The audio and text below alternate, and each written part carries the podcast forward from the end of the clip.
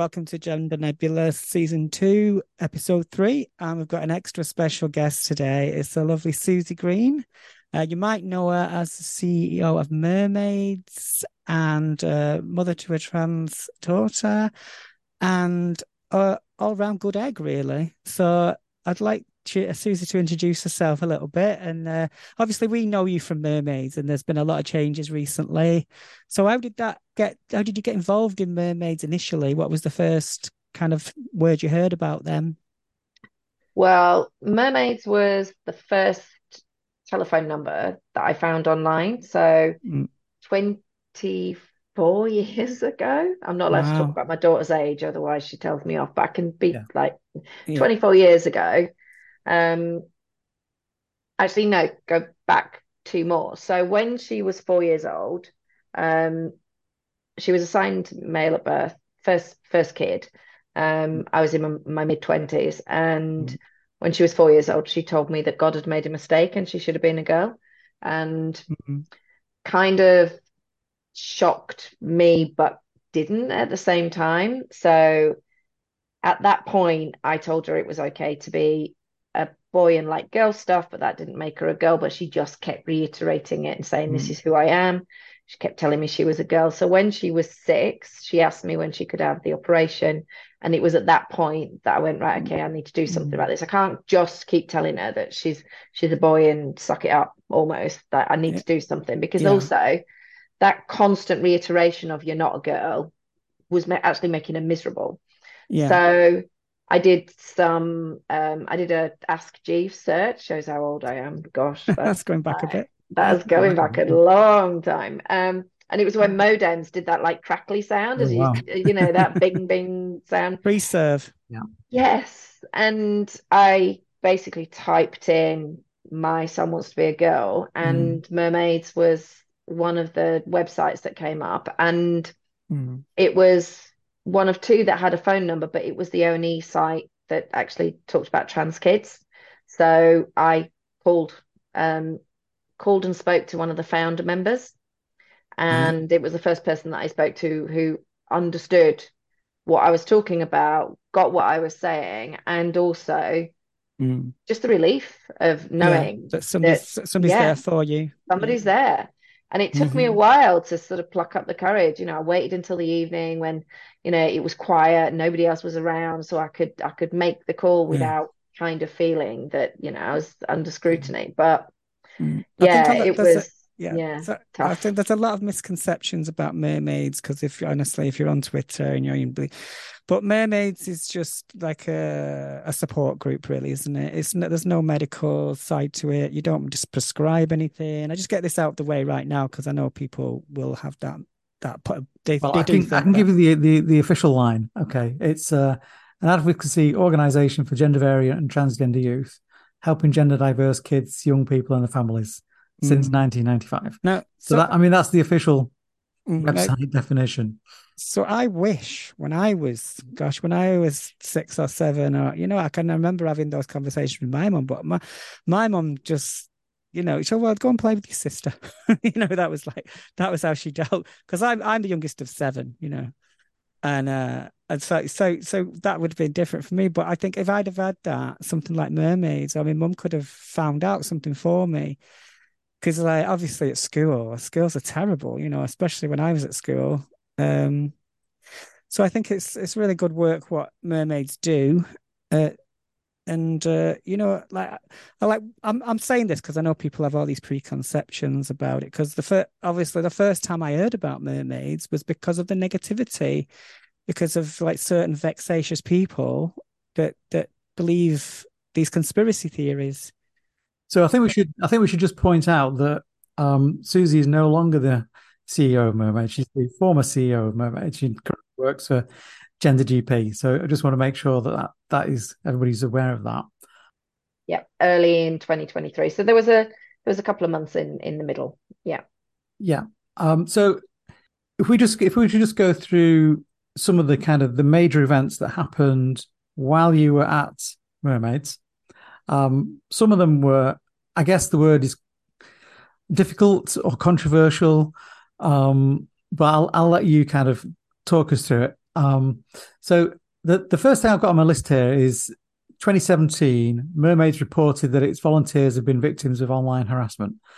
So I know I know later later on as well there was a lot of harassment going on of, your volunteers, but I didn't what I didn't realize was that this was going on way back in 2017 as well. Um, I mean, you've got to remember that like Mermaids has been in um in existence since 1995. I didn't start Mermaids. Mermaids mm-hmm. was already there as an organization. It was a very small parent support group. Yeah. Um, when I joined, I joined as a parent, then I became a trustee, then I became chair, and at the beginning of 2016, um, I became like the first member of staff as the CEO. Um, up until that point, it was an entirely voluntary organization. But I think one of the reasons that we made the step change to having paid staff was because of the the volume of volume calls, of emails, etc., was coming in, and mm. I put in some tech in sort of 2013, um, where I looked at how many calls we were answering. Now, bearing in mind that I made my first phone call like 24 years ago and got through straight away, when I then found out in sort of 2013, 14 that we were only answering 7% of calls because mm. of the numbers yeah. coming through and the fact that we didn't have like mm. uh, it was all the trustees who were all parents of trans kids doing the work in and around families, kids, mm. work itself, you know. So, you know, I do a couple of nights uh, a week. One of the other, um, the founder member that I spoke to, she'd do a few hours during the day um, and we did did sort of bits around what we could. And actually, what we realized when I put that tech in to actually see what was happening is how many people we were failing mm. um, that were desperate to talk to us. And I remembered what it felt like as you know a, a parent plucking up that courage to pick up the phone and mm-hmm. talk to somebody about yeah. what was happening and how could I help my kid. If I'd have just not got through to somebody or I don't know whether yeah. I would have tried again. I mean, I don't know what what would mm. what would history be like. I'm I'm sure I would have eventually managed to make contact, but yeah. you know, seven percent of calls being answered is pretty mm. poor. And so I went to the board at the time and said, I think we need to consider either saying we can't do this because the volume is too high and and not saying that we're providing this service because we clearly weren't, mm. or we step up. Mm. So we look at changing the organization, get funding, look to get corporate funding, look to try to to engage more with um, mm. service users and get donations in. Um, and actually put ourselves into a position where we had paid staff members. We could then do things like training volunteers, that kind of thing, to be supported by staff members and things. So it, I was a first member of staff at the beginning of 2016. And mm. I think we had enough money in the bank to pay me for about four months. Wow. And I left my job of 15 years at Leeds Citizens Advice Bureau to mm-hmm. sort of take a leap of faith to, to doing it. Um, and yeah, I'm obviously very, very glad I did. And Mermaids is, you know, sort of has gone from strength to strength and is now mm. supporting mm. literally thousands of families and young yeah. people every year and is mm. hugely, um, you know, mm. important to so many uh, of those people. But I was just trying to think before 2007. I, yeah. Before 2017, you know, we weren't really people mm. didn't know about us. Yeah, and, and you're and, quite unique. You're like the only people doing it. It's like that was that's one of the issues I yeah, think. because, There's not many because you become you become the focus of everything when you're the only person doing something. So it's not the pro- I don't know. Maybe I'm just I just don't know. Maybe there are other smaller groups and other that we're not aware of, but you tend to find that these people don't want to broadcast. They want to be keep their families private. It's not something they want to go into the media and talk about because when they do, uh, they tend to get played, don't they? I mean, I'm sure you've had phone calls to go on TV shows, be on investigative journalists things and things like that. But I think, uh, like with my experience of the media, it's kind of like it's it's a Faustian pact, isn't it? You you got to be really careful what you agree to. So, yeah, yeah, and I think the first negative media attack against us was in 2017. Mm-hmm. Victoria, you mentioned that, and I just remember yeah. is obviously nothing like that ever happened to us before, and we were open about. You know, I was part of the 2016 stakeholder group that looked at the service specification for the Tavistock, which is a gender identity service for, for children and young people. And so you know we were engaged. We were work you know we talked to the tavistock on behalf of our service users. We represented them with regards to issues that they were you know experiencing. We um you know we were supporting thousands of people by this point. Yeah. Um, was, there, was there a massive increase in the number of people who were coming to the charity? Yeah. There's a big a big we saw it just go up and yeah. up. Um, and you sometimes wonder did it go up and up because we actually put more resource into it as we mm. got you know as yeah, we managed possibly. as i managed to secure some grants to get some additional staffing that then meant we could train up volunteers so was it because people then started to find out about us but then i think the thing that really drove people to us was the very thing that like the, the press attacks so yeah. the first that the first press attack was in 2017 yeah. And immediately following each of the attacks against us, we saw our service yeah. user base grow. Yeah. Because yeah, people because might not have known because they became aware. And so because we were the only ones that they were going after. Mm. So the, yeah, so there's kind of a more awareness for everybody, and I think that's probably what drove the numbers, in my opinion. Yeah, there's yeah, and, then, and then in 2018 there was that amazing um, butterfly series that you did with ITV, yeah, that was, that was really good. I, I watched that at the time, and that was that was pretty much around the time when I was coming out. So it really, actually, it really helped me, and I know other people who have, you know, yeah. spoken about it and how much it helped them because it was, you know, um, Anna Friel is one of my favorite actresses, and mm-hmm. she was really good in that series, and it was it was such a touching kind of story, and I saw lots of myself in it. Mm. You know, it was really it was really kind of helpful for me. I'll have to see that. So, I must admit, I've not seen yeah, it. you should need to watch that, Frida. It's, it's really good. The, the, only thing I know about Anna Friel, really, she did the first ever lesbian kiss. She's been loads of, yeah, she's been in loads of things. And she was in Brook. Do you remember Brookside? Yeah. She did that, that famous lesbian kiss. Because yeah. sometimes you'll see lesbians at Pride with the that photo of the two girls, and it's still it's still a like a, an iconic image. But the interesting yeah. thing is that the, the the TV show, the, the you know the program was actually based on mermaids, wasn't it? Mm yeah, it kind of followed. Um, it, it, they didn't encapsulate just one story, as it were, but they did use mermaids. Mermaids were the support yeah. group in in the actual um, film. It's you know in the in the, the series itself. Yeah, and they based quite a lot of the um the story on sort of what happened to to me yeah. with with my daughter mm-hmm. so there were quite a lot of similes but that, yeah. i think they kind of they spoke to quite a few parents and yeah. you know i organized like focus groups with families and young people and you know the cast came along as well which was really nice oh, so you know they say. came along and they met parents and families and stuff and anna was just on mm. it you know in terms of i want to get this right so she the actual she was great we need more really things good. like this. It's like I, I, I always refer people to. I don't know if you saw the, the Voice Kids. There's a young girl on called Darcy, and she had an amazing voice, and her parents support trans, obviously a trans girl, and uh, they, support. And it was just that moment, you know, those little things and programs like that. They can change people's perceptions, and that's what frightens the people that uh, that hate mermaids. They hate it because they, they don't want any positivity, so they have to keep recycling the same tropes about mutilation, about harming children, and it's a very powerful trope because it gets people's kind of primal. You know, it's really nasty and it's like a snowball. So when positive things like this come on telly, they will always you always see them ramping up the attack. So yeah, I want to see yeah, more. And there's a new like... there's a new one coming out. So uh, Paris Lees has done a yes, BBC. yeah. Just, well, did you see yeah. all the hit? Did you see all the hate Paris oh, Lees? Absolutely. Yeah. Oh my god, she's not going to. She's not the kind of person that's going to stand for that. And uh, another thing about that is, like I, I noticed recently that you know, t- TV and dramas. I mean, it uh, there was one. There's one called Doctors that's on in the afternoon. It's like a. It's not a very popular. Well, it's popular, but it's not a very well publicized sort. But they have got a transgender uh, storyline at the moment.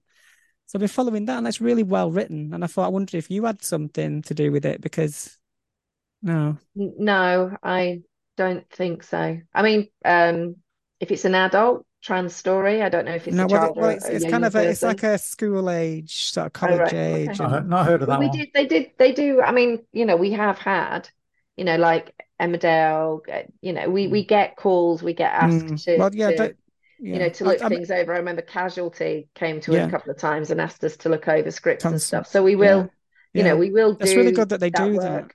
Yeah because that, that's that show, Vicky Doctors. I don't know if you've ever seen it, but they've. Well, I'm normally at work, Frida. So yeah, I was. Well, no, I am, but it's on it's on the iPlayer.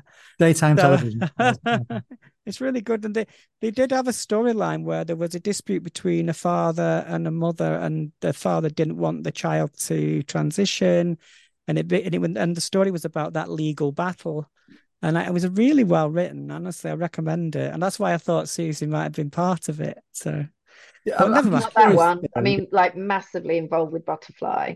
Yeah. Hugely involved with Butterfly. And, you know, we had so like Jake and Hannah Graf were in the in this in the actual uh, series as well. Mm. Uh, they played people that was in the support group, you know, when uh, in one of the um, meetings and things. Mm. Um, and all of the kids in the filming when you look back at butterfly if you uh, look at the one where they have all the, the kids in the transport group they're all mermaids kids. Right. none of them were actors. They were all wow. actual families and young people. So that's like a window on mermaids that people... i didn't realize that the Grafs were in i'm gonna have to watch it again now. Yeah i'm gonna have to watch it full stop is it still on the, it should. Uh, I mean, it should still be on. It's probably. I don't know if it's still on. Be, it might be on. It'll be on some streaming. On, it'll be on some somewhere. We re, we highly recommend it anyway. So, so I, I just, I'm just wondering if that series also helped to kind of boost the numbers that were coming to. Yeah, of course it would have. Yeah. Yeah, yeah. I mean, every I'm time. Sure. Obviously, there was a lot of there was a lot of positive publicity around it at the mm, time. Yeah, I remember um, vividly. I remember vividly the first time I saw a trans person on telly. I was a documentary about Julia Grant, and I don't know if you remember Julia Grant, but she, I, I worked for her briefly when she had a, a cafe in Manchester. But she was like the first documentary about transition that was on telly, and, and obviously it came out before I was, but they repeat they repeated it, and I got in touch with her, and uh, she spoke to me on the phone, and she sent me a copy of her book, and that that was my first, and I, that's how I was able to talk to my mum about how I felt, you know, because when you see something on telly like that, it, it it's oh my god, this is it's like a light bulb kind of thing. So yeah, it's really important that the TV producers understand that because you're not just making drama, you're not just making, you know, fiction. It this is real life, as you know. Let's talk about the big lottery. Okay. Oh yes. So, but I think it was 2018-ish, somewhere around there. Um, you were getting a huge amount of money from them. I think it was half a million in funding. Um, over five years. So it was a hundred thousand a years. year. A hundred thousand a year over five years. So wow. we I started applying in April of 2018. Um, spoke to uh, the grant manager. We went through so you go through so much in terms of mm. like uh, protocol, due diligence, all of that. So by the time we got to the beginning of December, and I was told at the beginning of December, I think like fifth or sixth, that we we got we got through that we'd got the money. Um, and the team was still quite small then. There were only, I think, about seven of us, and it was just this this I don't know this this huge relief that we were getting mm. this support to be able to yeah. expand our training, which mm. increased our trading, which means that that obviously brought additional um, income into the organization. It gave us um, paid for three trainers and service facilitator salaries. Mm-hmm. So it added to the resource for us to support people as well. Um, so yeah, so we were like ecstatic. Oh, and it paid for a researcher as well. So, yeah. I mean, so a hundred grand at that time was probably you know a huge chunk still is still is, annual yeah, budget. I mean, how what what other kind of you know sources of funding did Mermaids have at that time? So we had a children in need grant mm. as well. We had some smaller grants like Garfield mm. Weston. Um, I can't remember whether Henry Smith were funding us back then, but I, they were yeah. fairly quickly afterwards. Paul Hamlyn Foundation as well, one of the first right. funders that supported us. So there was there was quite a lot yeah. in terms of you know um, different small streams of money. We also got um, a reasonable amount of money in individual donate donations. So from you know people go on our website and they donate, and the best donations, as always, are the ones that are recurring donations, so that you can yeah. actually plan and see how much money you know you're going to get in, so that you can use that and planning, well, uh, budgeting. I've actually donated myself and to Vicky. I'll tell you about the circumstances of that later, but I have donate, donated myself. Yeah, I, had to, had to, twist her arm with one. With one. we'll talk about that a bit.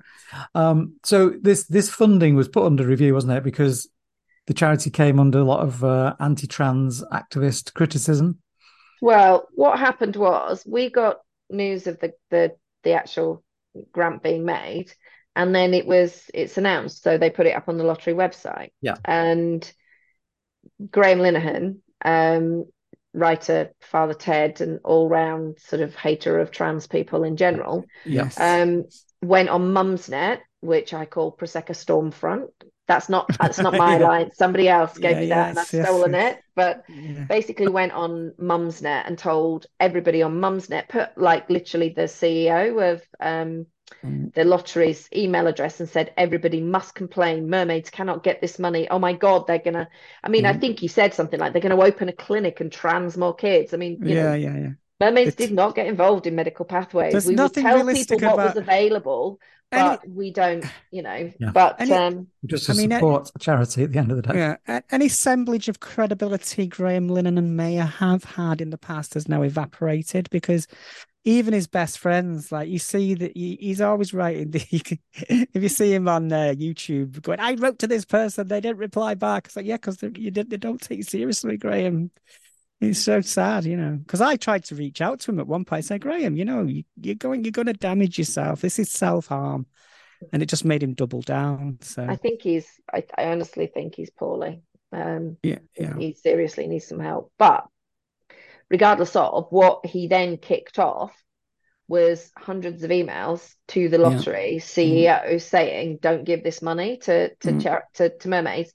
He also that then also then what we then had was a headline by the Times saying so it had been leaked to the Times. I think just as just as the money was a uh, you know uh, given to they were saying that that they were going to announce it. So the Times, Andrew Gilligan of the Times did mm-hmm. a headline child sex change charity gets five hundred thousand oh, pounds of public money. Yeah, yeah, yeah. It's awful. So that kicked off. Graham Linehan went to Mumsnet and galvanized the uh, troops to send in nasty emails about about mermaids. At the same time, um, our supporters were obviously emailing in as well and going, "What are you doing?" But essentially, I got a phone call. I was walking my dogs 17th of December it was. I was walking my dogs and I got a phone call from the grant manager saying, I'm really sorry, but we're just going to have to suspend your grant. And I was like, you did all the due diligence. You know all of this. And we, you know, mm-hmm. we've seen, we've been attacked mm-hmm. in the press before.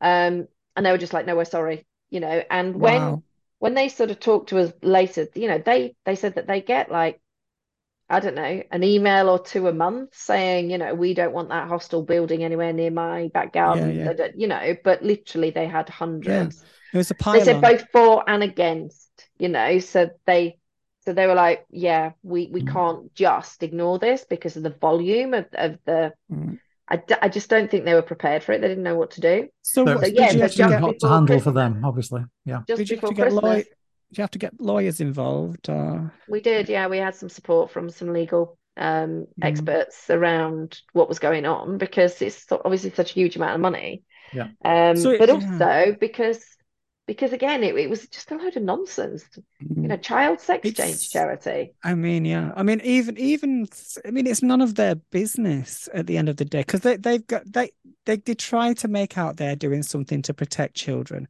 but there's nothing in their words that that does that and it actually harms people. So so what the, the front is always oh we've got to protect the children but that is always the front of the right wing. That is always the front that, that we've got to protect the family we've got to protect the status quo we've got to protect the children is a is a common trope among very authoritarian and puritanical power structures. And unfortunately it's the, it's the playbook mm. of 30 years ago yes, when they were trying to roll back um, gay rights. Yeah, um, well, we've seen it happening. So, we see it happening right thing. now. Same yeah. Same headlines. You just like literally take mm. out mm. gay and put in trans. And it's, it, I mean, like literally to the point where the headlines are pretty much identical.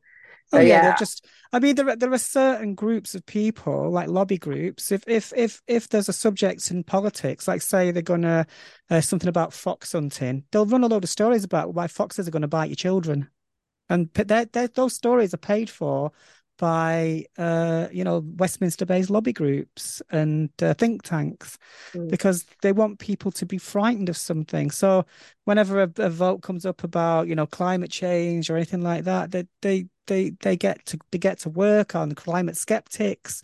You know, it's always the same people. I'm sure you know who they. Are. I'm not going to mention any names, but if I, if I mentioned the Policy Exchange, you might you might know who I mean. But um, yeah, it's always the same people.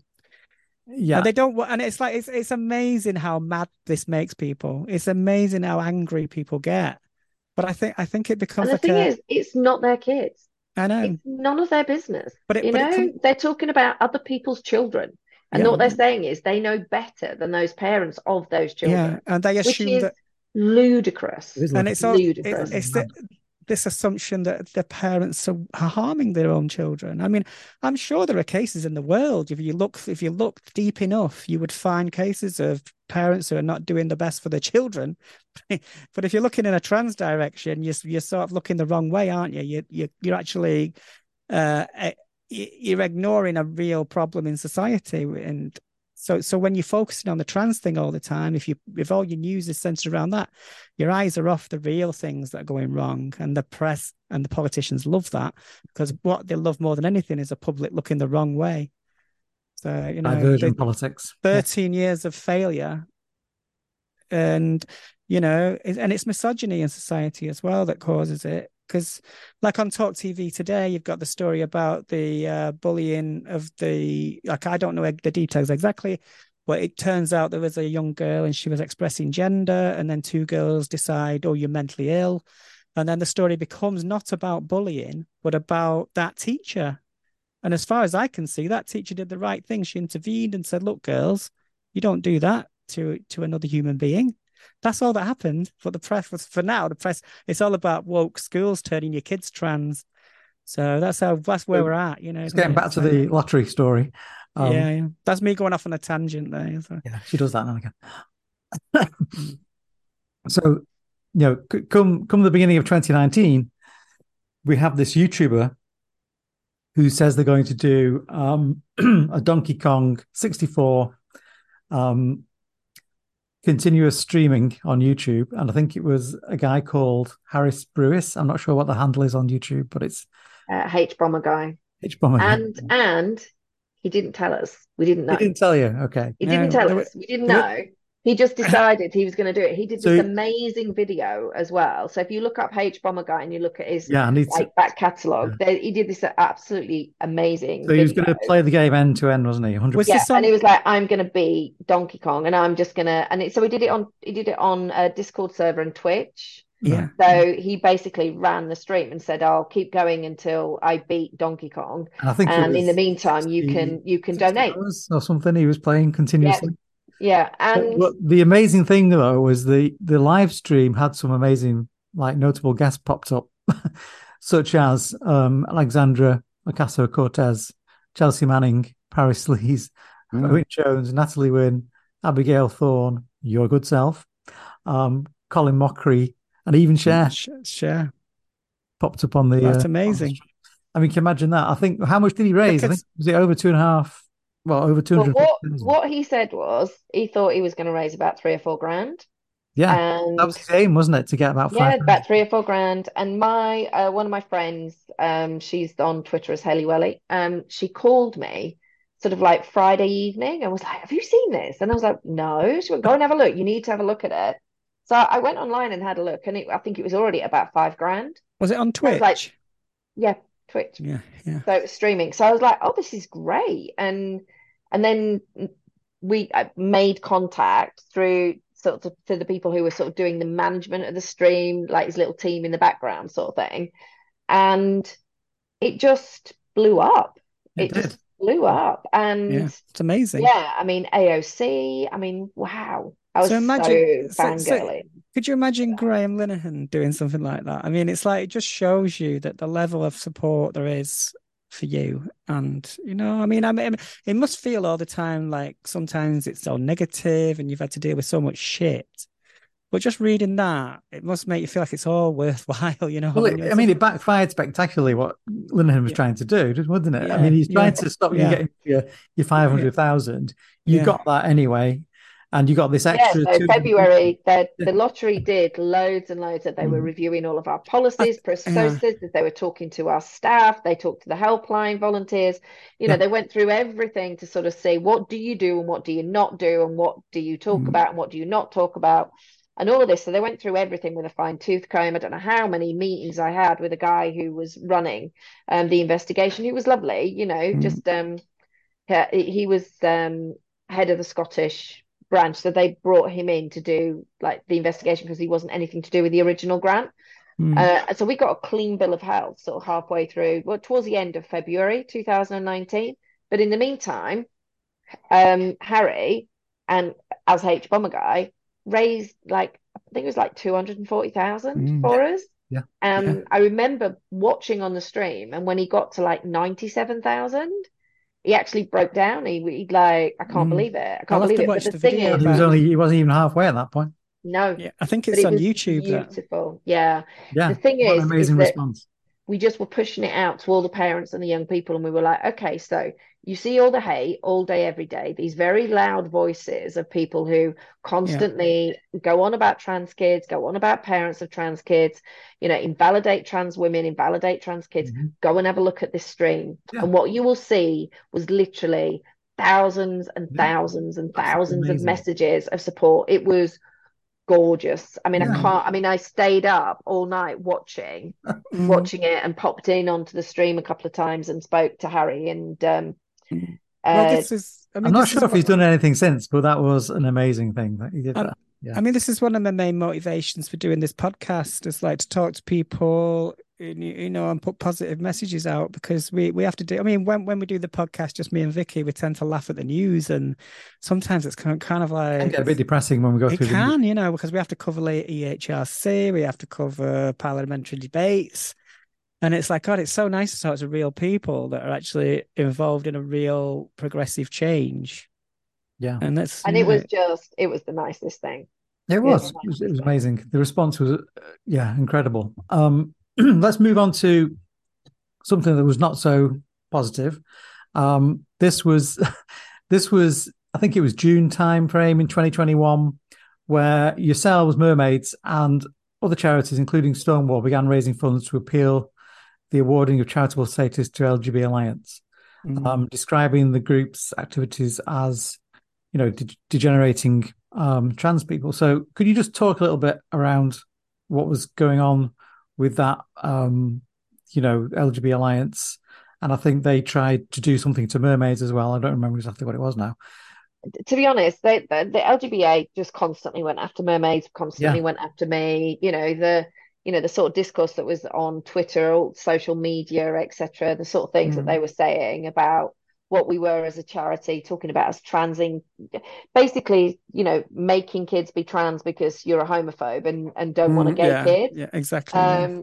you know and that, that we're rubbish yeah. I know, so as if as if. I mean but I mean, this... so this was this was going on for a long time. They, they started up and we immediately started to see this stuff start, you know and and they they managed to get stories in the papers and things because you know the the papers ate up anything that was anti-trans yeah. well, that they can put like a controversial spin to well they're very so well we, connected aren't they so yeah yeah so we saw all of this and then and then they applied to be a charity and we mm. were like, no, they're never going to get charitable. Yeah, I mean, what they don't they do, do any charitable work. No, they do they no charitable, charitable work. work.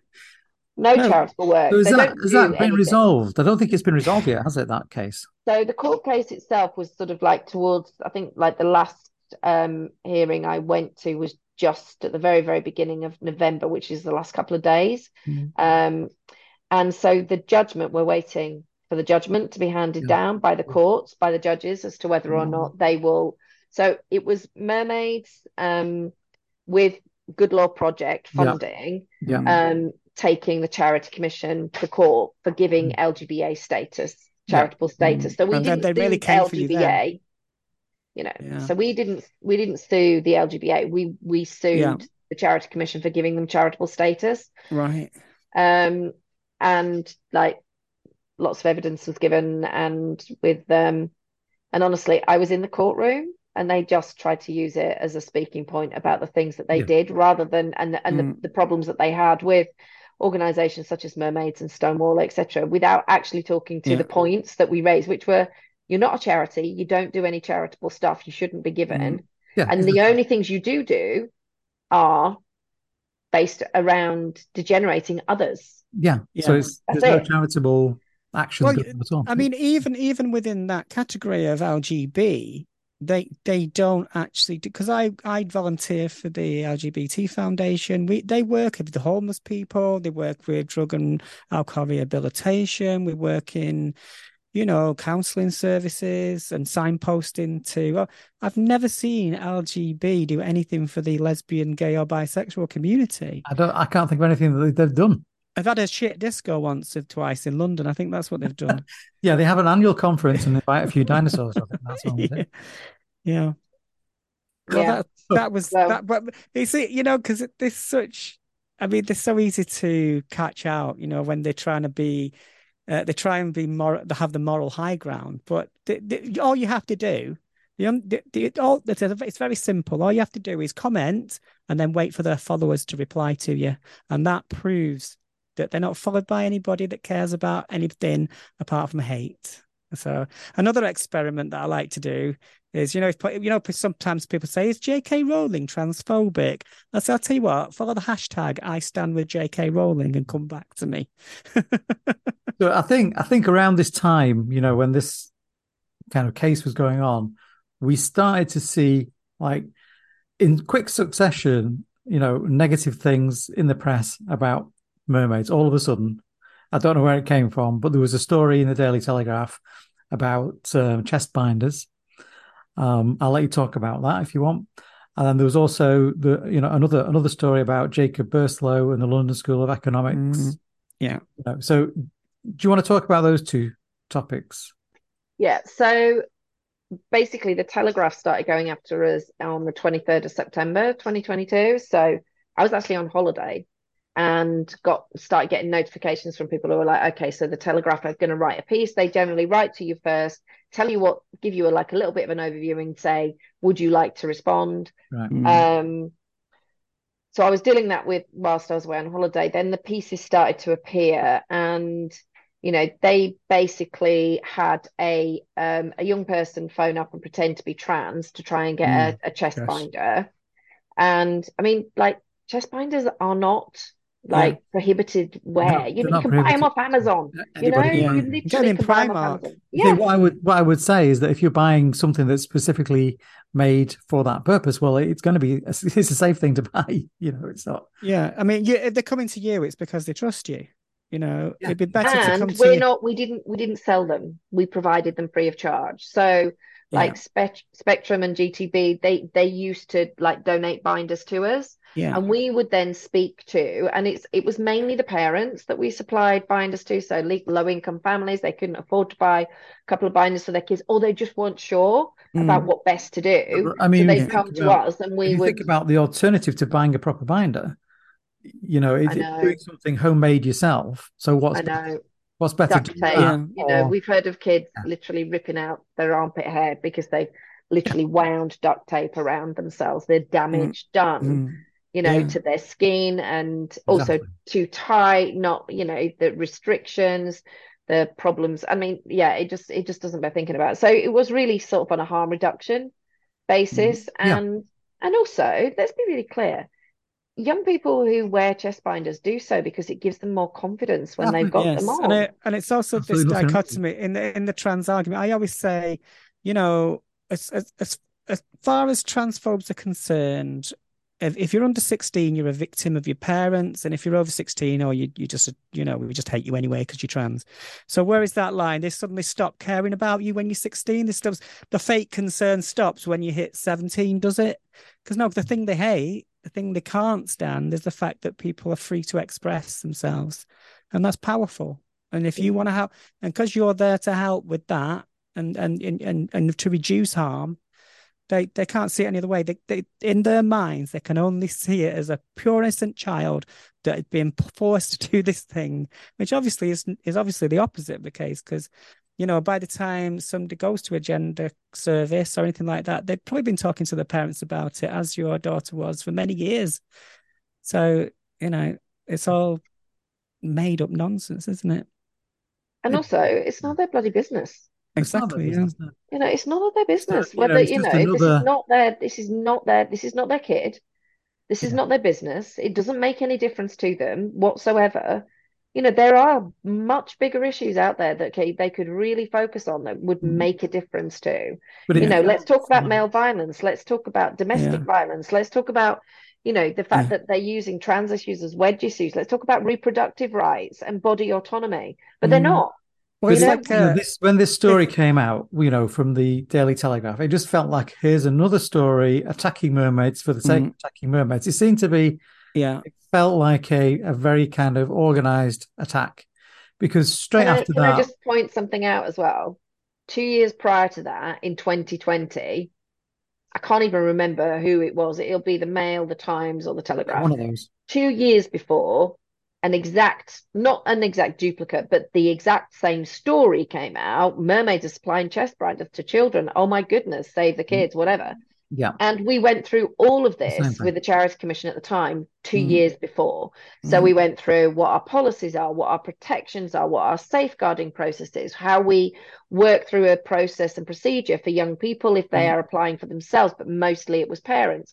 And what we send out uh, in terms of safe binding, the guidance around what, how long to wear it for, you know, all of those things, not to wear it when you're doing like physical activity, etc. So the charity commission had already looked through everything that we did and do and um, how we protected young people in the best way that we could do Yeah. whilst also maintaining it's for harm reduction. It's to stop them binding with bloody duct tape for god's sake. Yeah, um, but you know we did all of that and the charity commission gave us a clean bill of health. So the telegraph kicked off again and it only was made worse because they managed to get an ex-member of Scotland Yard to say that they considered it was the same as female genital mutilation. and Oh, that gosh. hit the headline. It was like, oh my goodness, it could even be illegal. And the Well, Met Office, the Met, you know, the Met Police went, don't be ridiculous. Of course it's not. Mm. But they got their headlines. Yeah, but they don't care about the truth. But the, th- was this a very specific journalist or somebody that is still writing now? I think it was Because just let, let's what can we use against mermaids? Okay, let's use that again. I mean, it felt Because like we- that kind of story to me. Well, you they do did it. They did it. Did a sting. So they literally got a young person to pretend Yeah, to be a, a trans person to try and get a binder. And do you know the funny thing is, they never got a binder because they raised a red flag because they wanted wanted it sent to a friend's house, not their own. Right. And we always look at that in terms of okay, so if they're that afraid of their parents finding out, Yeah, exactly. we have a responsibility Yeah. to, you know, be safeguarding that young person. yeah, yeah. You know, if they're going to get that binder and it's then going to open them up to harm from their parents, Mm. then we've got a responsibility around that as well. Yeah, I mean, there are there are a there are a group of journalists. I'm not going to mention any names, obviously, but I have monitored because I monitor the media quite a lot, and they'll go out and find people who want to sue, or they'll find somebody that they think can can be in the have a face in the paper, not not not necessarily to do with mermaids. This could be to do with anything to do with uh, you know teachers that have been kind of disciplined for saying you can't, you know, you, you're not agreeing with the policy on trans issues, and they go for these people, and and they they uh, they're funded by sometimes uh, the free, the speech union, Toby Young's Free Speech Union, and they create these stories. They, there was no story, but they because they're willing to throw money at somebody, uh, they'll they'll they'll create the story, and the story is, it's just it, it, it just the fact that they can manufacture a story is is is what is the motivation for that and obviously the motivation is some kind of authoritarian idea of identity and i think that's why click, it's clickbait, you know, Yeah, exactly. It makes a lot of money. stories make It make makes a some lot of money, money. in terms of advertising. yeah the money side you, but as well as that, Victoria, you mentioned um, Jacob Breslow. Yeah. Okay. So Jacob Breslow had come on board as a trustee at the end of July, Mhm. and then they started going after us in September. So what we knew that there was a lot of digging going on into Yeah. staff, into Mhm. volunteers, etc. Um, we also were aware that there were stories all over the dark web. So Kiwi Farms had lots of stories, of, um, you know, lots of things being written about members of staff, me. Um, they put my house, pictures of my house, and like my address online, and pictures of my dog and my oh, kids, and um, yeah. the kid's dad, and yeah. you know, there was so much speculation about we're doing this, we're doing that, whatever. And um, w- whilst these Telegraph pieces were coming out, so we had to obviously, if you get a load of negative press, you have to report it to the Charity Commission. So I raised what's called a serious incident report with the Charity Commission to say, we're getting a load of negative press. This is what it's all about. We've obviously dealt mm. with the binders with you before, but this has become extra nasty because of this FGM, like um, mm. simile that they created. Yeah. Um, but we told them about it. Then what happened is um, the story about Jacob broke. So Jacob contacted us and said, This happened a long time ago that he went to this conference. And he since found out that the people he went to the conference for were like paedophile apologists. Apparently, you know, mm. that's that you can't say it any.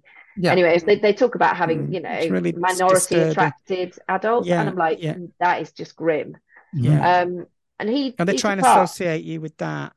So as soon as we knew, mm. and as soon as we saw the the stuff, and Jacob resigned immediately, and he went, "I don't want to like you know." But I was I was I was cross because we asked explicitly people, "Have you got anything that could damage the charity?" Mm. And I'm pretty sure he knew that that yeah, could have been used against us, and he didn't tell us things like that. I mean, I can only, I can only hypothesize, a, yeah. That, things like that, that, you know, going to a conference wouldn't come up in a background check anyway, would it? I mean, no, no I mean, we do, every, all of all of our trustees, all of our staff, all of our volunteers have enhanced DBSs. Yeah. So the way I look at this is, you know, as soon as you find out about something like that, you take action, and that's exactly what you did. So we did mm. totally talk to him straight away. He like literally said, "I'll resign straight away," and we were like, "Yeah, it's, you should." It's yeah. like the same case, same thing with the Tavistock and things like that. They were so desperate to find people to sue them, and they didn't find that. And they they found. I mean, there were lots of failings there. Let's let's not beat around the bush, but they were mainly down to funding. And you know, there, like you said, there's a massive increase in in demand. I think that was not helping, and obviously, you have all this vexation going on in the background. But there was never, as far as I'm aware, there's never been a whistleblower who said there was something wrong with the treatment or care of children. There's never been any uh, realistic complaint from any parent on, and and and if, if there had been, we'd know about it because there are people out there that are digging so hard for this stuff that it would definitely be on the front page of the Daily Mail if anything like that had happened. We can almost guarantee. But there it. is actually. Yeah. So there mm. are a couple of studies that have been done with parents and young people who attended the Tavistock.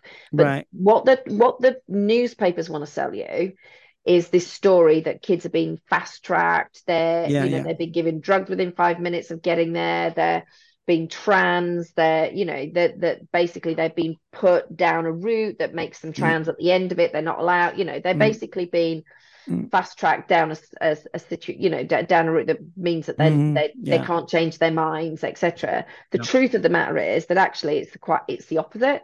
Um, mm.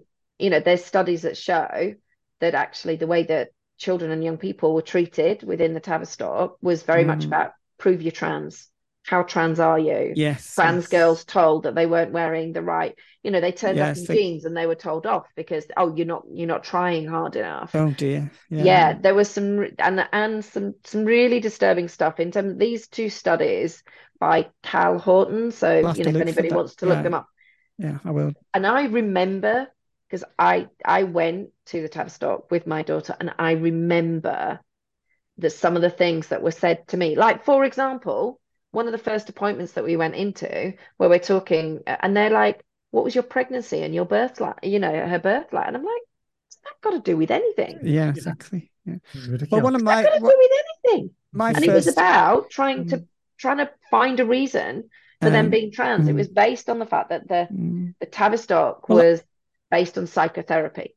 Yes, yeah, because I remember when I when I first came, like tried to speak to my mum about my my you know my feelings about being trans or whatever, there wasn't much language I could use. I was like 16, 17.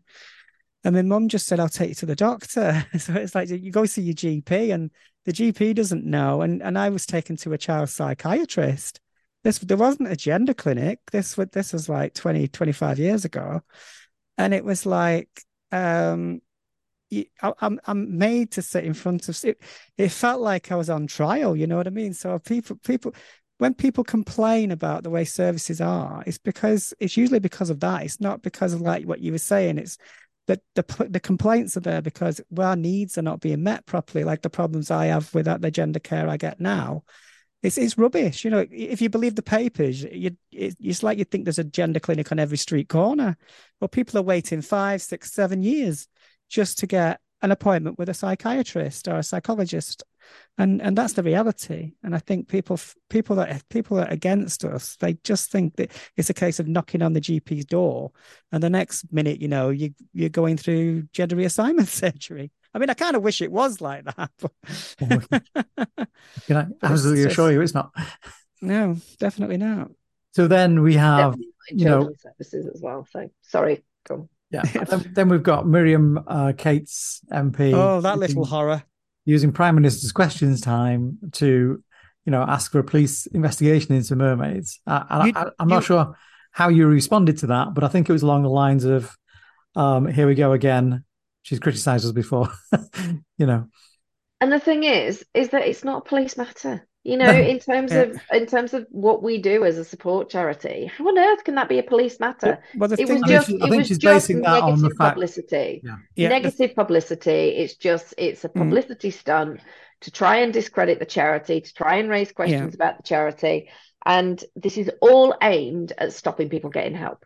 That's what it she, is. You know, this is another incident around the same time frame. Well, Vic, I was going to say at the end of those other incidents, and it's all it's all too manufactured for me. You can see, yeah, well, you can almost taste the connections. You know, it's yeah, definitely. I mean, Miriam Cates to me is basically just Caroline Farrow with a bigger budget, and like when I listened to her in the House of, you know, the parliamentary discussion about the meaning of sex, gender, whatever this thing that Sex Matters have created out of nowhere.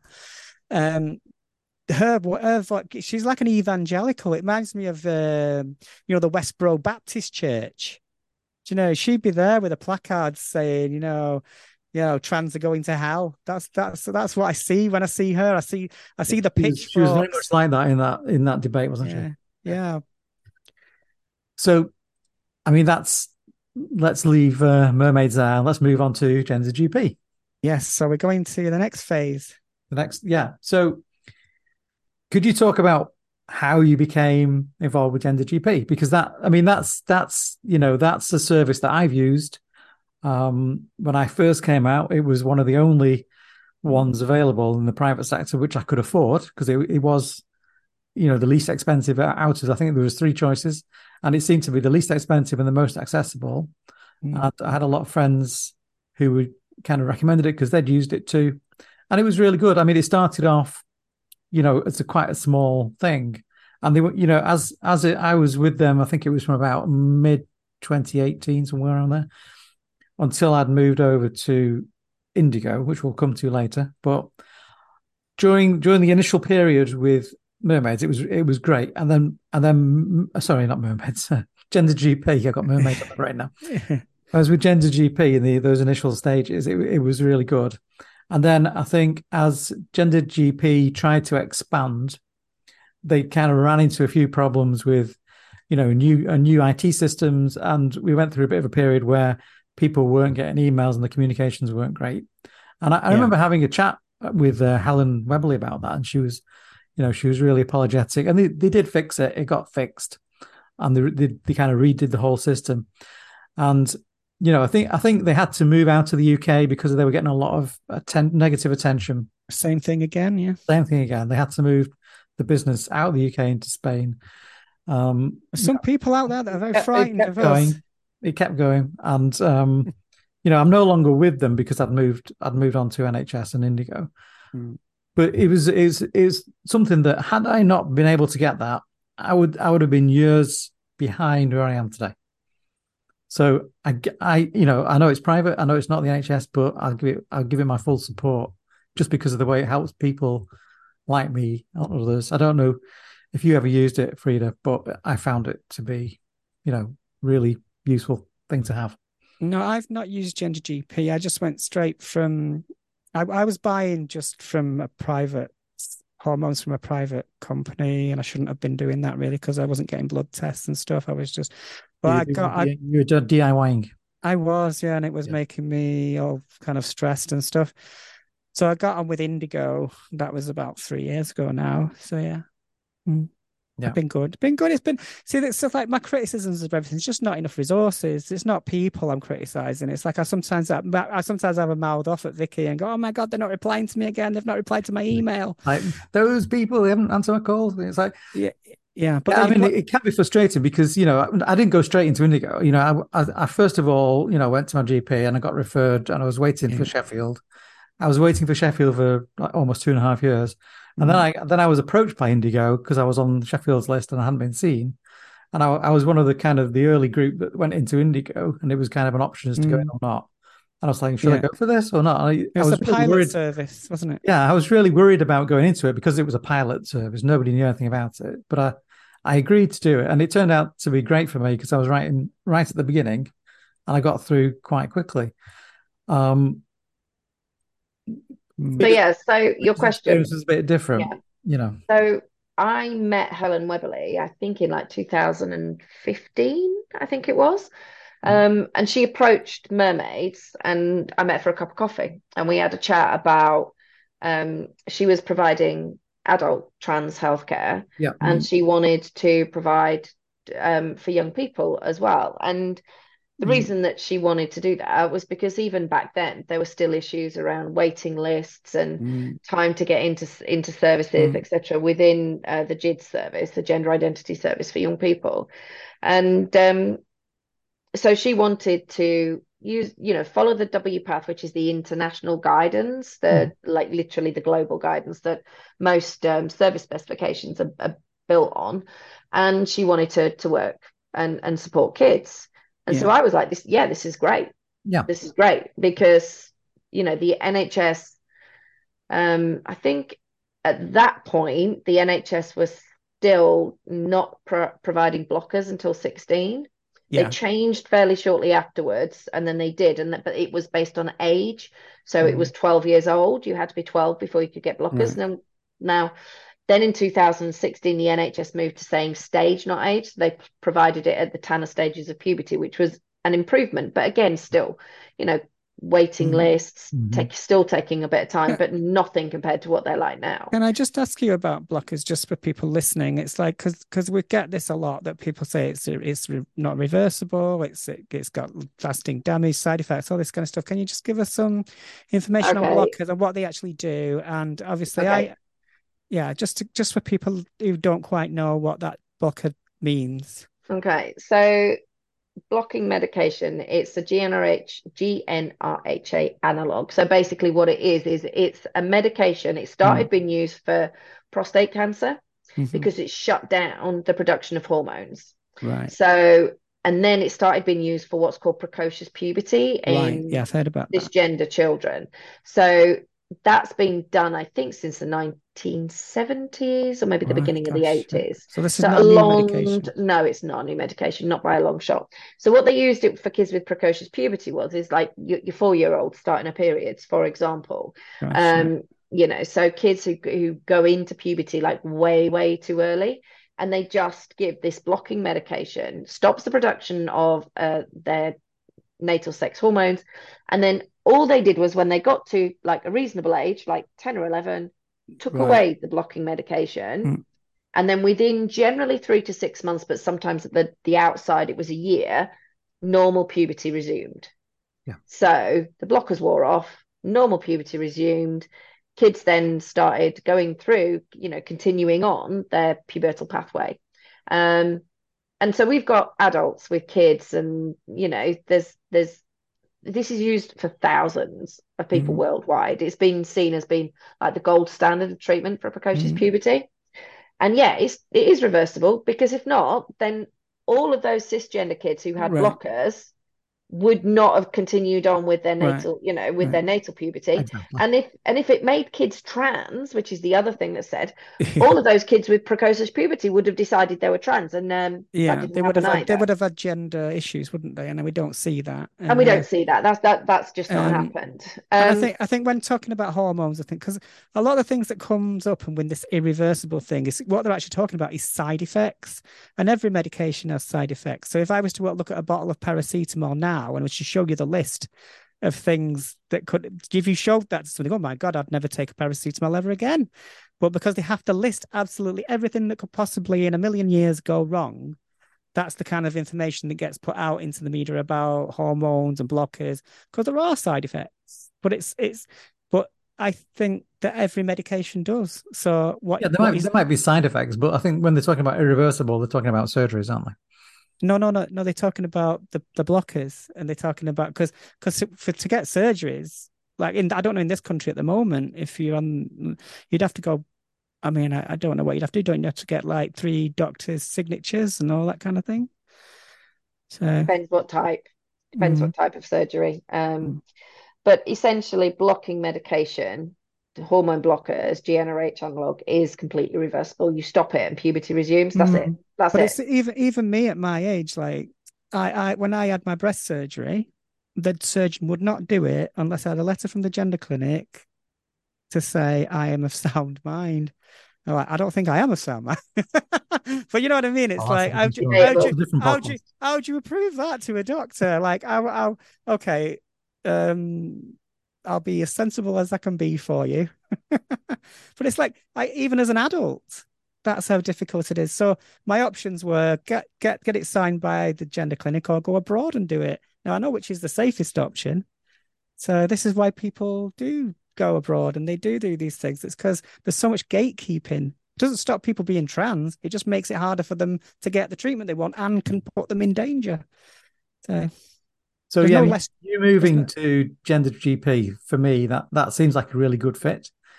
Yeah. Um, so the reason, I mean, obviously, I the the work that Mermaids does is absolutely indisputably like life saving, mm. and you know I've got um you know, a special place in my heart for mermaids and always will have. Mm. Um, I think going to gender GP I had a relationship, a long term relationship. Like I knew Helen and I saw what she went through with mm. when basically what I said to her when she started looking after, you know, when she said she expanded into supporting children and young people, I told her they're going to come after you, the establishment, mm. you know, the GIDS mm. services, they're going to come after you. The other, you know, private healthcare providers who are also within the NHS, mm. they're going to come after you because I'd seen it happen before. I saw it happen to Russell Reid and I saw it happen to Richard Curtis. They basically kept reporting them to the GMC and saying they weren't following protocol, they weren't doing this, they weren't doing that. And I said to Helen, expect that to happen. Mm. And she was like, Well, I'm just I'm following WPATH guidance. I'm following the international, mm. you know, well respected um, mm. understood to be like the gold standard. That's what I'm following. And I said, they're still going to do it. And they did. Yeah. yeah. So it started with adult GICs starting to basically um, make complaints about her to the GMC.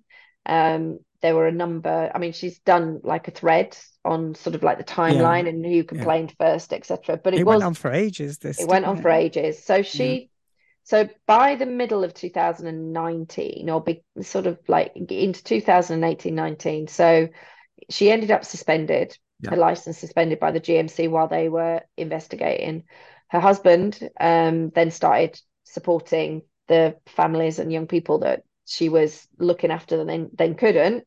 And they did the same to him. They reported mm-hmm. him, and they eventually they managed to actually get him struck off. And I think at the time, um, Helen has said that they just didn't have the emotional resources or the financial resources to fight it when when Mike was struck off.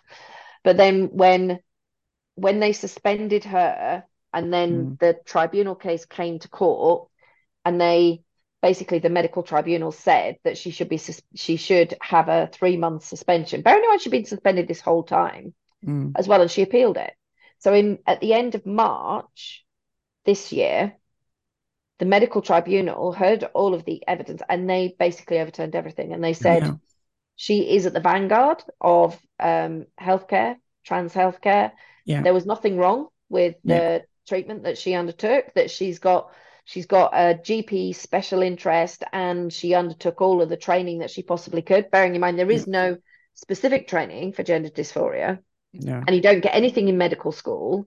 No. And so there is a very no specialized thing, isn't it? yeah, but it's not even special ed because they don't mm. have any training. Yeah. There is no training. So there's so, nothing at all. Nothing so at all. experience and practice. Yeah. Yeah. Right. yeah. And I think WPATH are now introducing some training. So they're looking at introducing training, uh, you know, accreditation training, etc. But it's not in it's not in our it's not you know doctors and nurses and healthcare professionals do not mm. have any training mm. on gender dysphoria either for trans adults or kids, nothing. So, you know, mental health professionals, they don't have any training. They don't know how to deal with it. Well, so that's it is, that's it. Yeah. that's why I think we we come under the umbrella as mental health. You know, like when we go to see, we get to see a psychiatrist. It's like, well, you know, I understand there's some issues I've got to talk through, and, I, and yes, therapy is always good, but um, it's not. It, it's like when it becomes this mental health thing, I think that that's when ableism comes into it, and you can because I I often get people on Twitter saying, "Oh, you need psychological help," I was like, well, yeah, actually, uh, I, I actually could do with some of that. And I think you could too. And I think everybody in the world could do with a bit of psychological help. Thank you very much. it's because it's come through a route of mm-hmm. being dia. you know, it's, it's like being gay was only removed from the mm-hmm. International mm. Catalogue of D- Diseases in yeah. 70, in the 70s. Yeah, exactly. So that was only, yeah, it was, re, re, you know, it was removed. As a mental brings, health yeah. as a mental illness mm. and gender dysphoria or gender incongruence, which is mm. is now it's um it used to be mm. gender identity disorder, and now mm. it's moved to gender incongruence. You know, mm. that's only just recently, yeah. over uh, the last few years, been removed as a mental health illness. So that's mm. why I think mm. this pathway through mental health has been there, and the remnants of that are still yeah. with us today. Oh yeah, yeah, because it's a yeah. stigma. I mean, like it's it's like if you've got anything on your medical record, to do with mental health people some medical professionals treat you differently. And yeah. i've noticed that myself my brother's schizophrenic. And and when people say oh uh, uh, like if i tell them they, they're nervous about meeting him. I said no you don't have to worry. He's you know he's just normal. He just you mean he may he may exhibit some unusual behaviors but he's he's a person you know and you talk to him like anybody else. Yeah. Because there's these fear stories all the time about people stabbings who are schizophrenic, and, and it's always this negative, negative, negative thing. That, that we have this perception of people in society that when they have a mental illness or they, they're diagnosed psychologically, then they're a problem. It's like, uh, no, we're not. And there's no such thing as a sane world, Helen Joyce. No matter how much you wish there were, there is no such thing as a sane world because your world is insane to begin with. so, what, sorry, what your... sorry, I went off. I went off yeah, on a bit of a turfy went tangent. Down a rabbit hole. That. so, Susie, what is your what is your role now at Gender GP? So, um, just to give you a little bit of background. So, obviously, the news about me um, uh, no longer being at Mermaids came out sort of like at the end of November. Yeah. Helen was one of the first people to get in contact with me, and she was like, "Are you okay?" And I was like, "Yeah, thank you." And she said to me, "Look, come and work here. She said, I know you've been battling with the fact that, you know, mermaids isn't allowed to talk about private healthcare, um, largely because of the the um, GMC cases and because Helen was suspended and Mike was struck off. Uh, we were told we, you know, we couldn't refer to private healthcare and there was no other source of private healthcare. So um, for, for kids, young people at all. Yeah. So it was like, okay, um, I couldn't talk about it. The only option left for for kids was the NHS services, unless they decided to go private um, and go to gender GP, uh, which many did and are still doing. Mm-hmm. So Helen contacted me and said, "Look, you know, come and work for me. You've got years of activism left." Um, and you, can actually have... move into a space where you can maybe mm. have mm-hmm. more of a direct life impact on some of these mm-hmm. um, yeah. young people's lives um, and, and... You, you'd gone through the same kind of attacks. The same kind of people were attacking you both. Mm. So you you know you mm. probably got a lot of strength from sharing each other's experiences. So now, yeah, so now you're in the private kind of sector. Do you feel as though you, you've been unshackled? You got more freedom to do what you need to do. Um, I can certainly see that. I mean, obviously, the charity world is, you know, you've got the charity commission yeah, there's lots of rules, overseeing. There's lots mm. of rules, etc. So it is um it's freer um and i can obviously like but obviously one of the things that i've done since i came on board as community director so a lot of the stuff that i'm doing is talking to the community and asking right. you know how can gender gp be better yeah but one of the things you know how better can we serve it you know can we can we look after you what are things that would yeah. you know be good for you mm-hmm. um talking to families about how to to appeal against when a gp refuses shared care for example because so gender gp doesn't make any cash per right. person from medic- medication costs or from blood tests. We work with partners. Yeah. So those don't bring revenue into Gender GP at all, but they cost patients mm. a lot of money. Yeah. So if a GP will support a person's healthcare by doing what's called shared care, yeah. so Gender GP mm-hmm. Undertake the blood test, analyzing the blood tests, mm. you know, it's sort of saying this is what this is what uh, needs to happen this is what your mm. dosage is this is what your blood tests are showing us that if they if they if the gp will do the blood test and then send the results to gender gp it costs the patient a stack of you know yeah, it yeah. basically saves them a stack of money yeah. if they'll prescribe on the nhs what gender gp tells them they need to prescribe that saves another stack of money yeah. and then all you're then paying for through gender mm-hmm. gp is actually the the cost of the subscription and and mm-hmm. so that's like your support yeah, yeah, um, yeah. So it's kind of a gender clinic, and and you in a way like it's not just because I think there's this conception it's just a dispensary for for Tabitha. You know, you know what I mean? There's, there's but it's a full service, and it's like yeah, you know, and you, with some real, you know, hugely experienced therapists. Many of them have got lived experience. Mm. Um, you know, a clinical team. Um, mm. but yeah, I mean, obviously after the GMC went after Helen and Mike they then moved offshore because yeah. having a UK based company was just wasn't safe. Um, and they wouldn't have been able to continue mm. to to to help all of the people um, mm. that we're currently helping. Um, but yeah, I mean, it was it was very much a come and work for us, and I was I was a bit like, okay, well, let's see, let's see yeah. what this is like, and let's see yeah. what what we can achieve. And one of the things that I did as soon as I sort of came on board is they created what's called the fund a, a mm. couple of years ago when um, Keira Bell took the Tavistock oh, to court gosh, and got that yeah. court order, they created the fund, as they called it, and that fund then supported um, young people to access private mm. healthcare.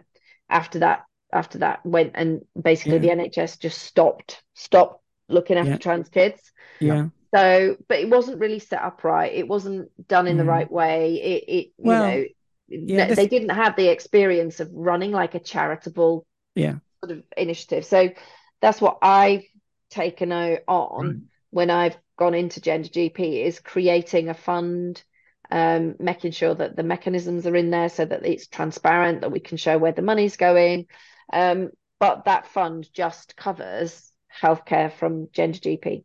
So we had we opened it with the youth fund that gained about 40 we're on about 14 and a half thousand in the youth fund. And then mm. we had a streamer um Finnster um oh yeah and, yeah yeah and they gave 50,000 US dollars yeah to, Finnster's massive. Yeah, yeah to gender gp and but that was like that's for adult that's for adults because what they said in and it's quite right is that their content is very much of adult content yeah so that 40 grand what it equates mm. to in in like gb pounds is is is is held back just for trans adults of 18 and over so um but i mean it's still great but there's there's still ongoing work that needs to happen to maintain mm. that fund to keep bringing money in to ensure that when we get to the so i budget for like a year's worth of care so, so, when they get to the end of that hmm. year, that they're not going to suddenly stop getting care. So fundraising mm. and ongoing initiatives around how are we going to make this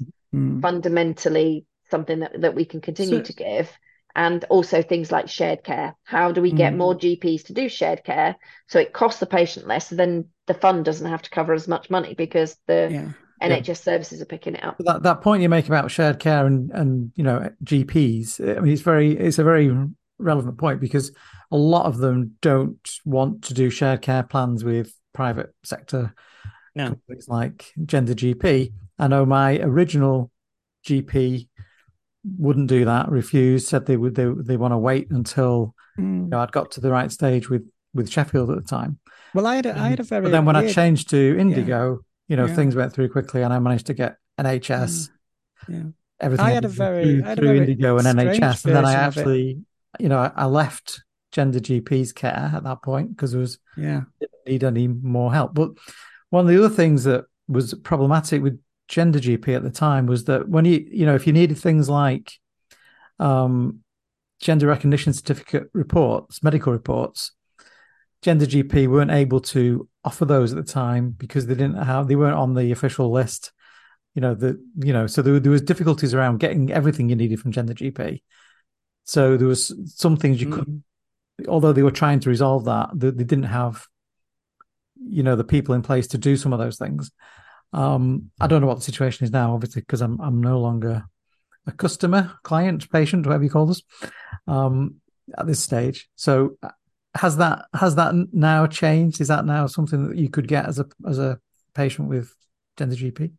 There's um off the top of my head, I don't actually know um, whether you can get like GRC. I know that we do a lot of surgery. surgery. it was the it was the medical reports that were. Yeah, yeah. I mean, we do a lot of surgery reports, so we'll do. So, like you were saying, yeah, surgery reports, that you yeah. got like you you needed yeah. a we we do a lot of those yeah and we've got very um experienced trained counselors as i say we've lived experience etc so it's not you know it's not mm. just a dispensary that's not that's no, not what gen yeah. gp is but um but you mm. know, I think obviously Helen's view is that we should be able to provide everything that any uh, that a trans person needs, a point of access mm. into Gender GP. Um, mm. So she's constantly looking at ways to add to what we do, yeah. how we do it, what we can deliver. But mm. don't know specifically about the GRC. Um, yeah, it's, the, it's I'm not. I'm not sure. Where the person who's doing the report has to be a on a list on the yeah. G, the GMC list. So you know it was very difficult for them to do that at the time because of the troubles mm. that were going on.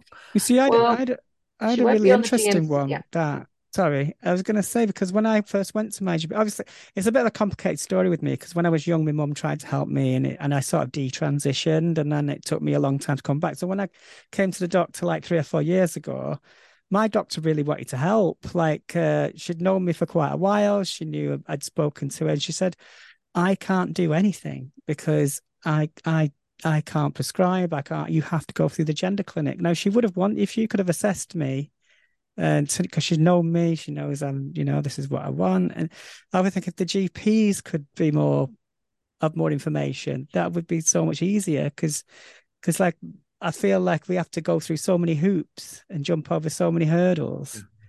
I and, think and I think a GP can prescribe, but it, yeah, they can. But no, no, but, but initially because they've got no support, they don't know. Initially, my don't know anything about it, so didn't have any. Like you were saying, they're not trained in gender dysphoria, and without a psychiatrist or a psychologist's report, they're very nervous, aren't they, to do anything like it's, that? It's so. because it's because that the the GMC will come after them yes. legally. If well, they, maybe not now yeah. after Helen's been vindicated, I think. Yeah, I mean, yeah, it's different now. Helen. Yeah, I mean, now Helen's that, been through that has changed a lot of that. Yeah, yeah I mm think that what we need now is a few like brave GPs yeah. to put their mm. heads above the parapets yeah. because the chances of them being, you know, mm them them being pursued by the GMC is like obviously um, they with Helen, literally the medical tribunal have said your thinking was flawed. We don't, you know, this this this should she should never have, have had to go through this, and that she's been mm-hmm. vindicated, and her healthcare mm-hmm. has been held up as as like really progressive, and as I say, at the vanguard of. Mm-hmm. So you think about those kind of things, and you think hopefully somebody somewhere it's like I've got a special interest in this. I'm going to learn about this. I'm maybe going to do a WPATH course. I'm going to look at the endocrine guidelines. I'm going to look at the WPATH mm. guidelines. I'm going to look at what needs to be done. I mean, GPs prescribe every day things yeah. that are 100 times more toxic yeah, yeah. than HRT, and they'll give HRT to, to people who come through the door without hesitation. exactly. Exactly. But they won't prescribe exactly the same thing just because it's a trans person. Yeah. Mm. And I think, you know, you've got to look at the reasoning behind that. And a lot of that is fear of persecution. persecution. And, media, and it's the mental the health stigma. And the mental health, yeah, the mental health stigma. Yeah. But I mean, gender dysphoria, gender incongruence is not a mental health issue. Exactly. Mm. Mm. You know, on that not. point, that point I made about medical reports, you know, that like um, Gender GP was having trouble doing that. I mean, that's no different for Indigo. Indigo can't do it either, you know, and they're an NHS organization. Well, they're a private, they're a private organization, but they've been, you know, it's outsourced, given the outsourced, yeah. yeah. outsourced by the NHS. So they can't do it either. They have to refer it off to, um, I think it's Nottingham GIC, which is their kind of mm. parent mm. GIC. So you know, it's think... not just it's not just Gender GP that can't do that. You know, somewhere like Indigo can't either, which is shocking, really, when you think about it. Mm, um, but it does all, all, these things. They never reduce the amount of trans people that need help.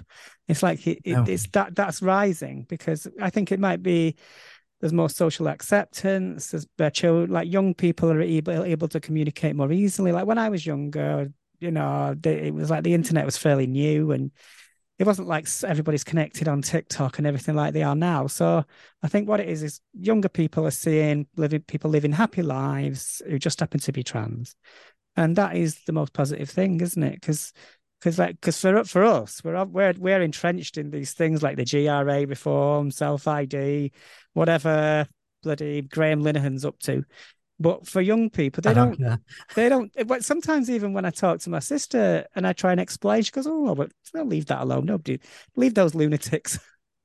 Uh, because we're sort of entrenched in it all the time, we feel like this is the world, but it's not. It's a tiny minority of people that have managed to get a lot of media power, and I think that's the that's right. That's the perception of trans people. But like you say, like there's more people coming out that's not there. It's not working, is it? It's not it's working out not, for them. It's still not working. There's still not the capacity in the NHS to deal with it. I mean, they've, yeah. they've introduced these new pilot schemes. I think there's four or five of them now, mm. and the talk. You know, we've heard all these talking about the new regional centres to replace the Tavistock uh, GIDS. I mean, what's your what's your view on those two things, um, Susie?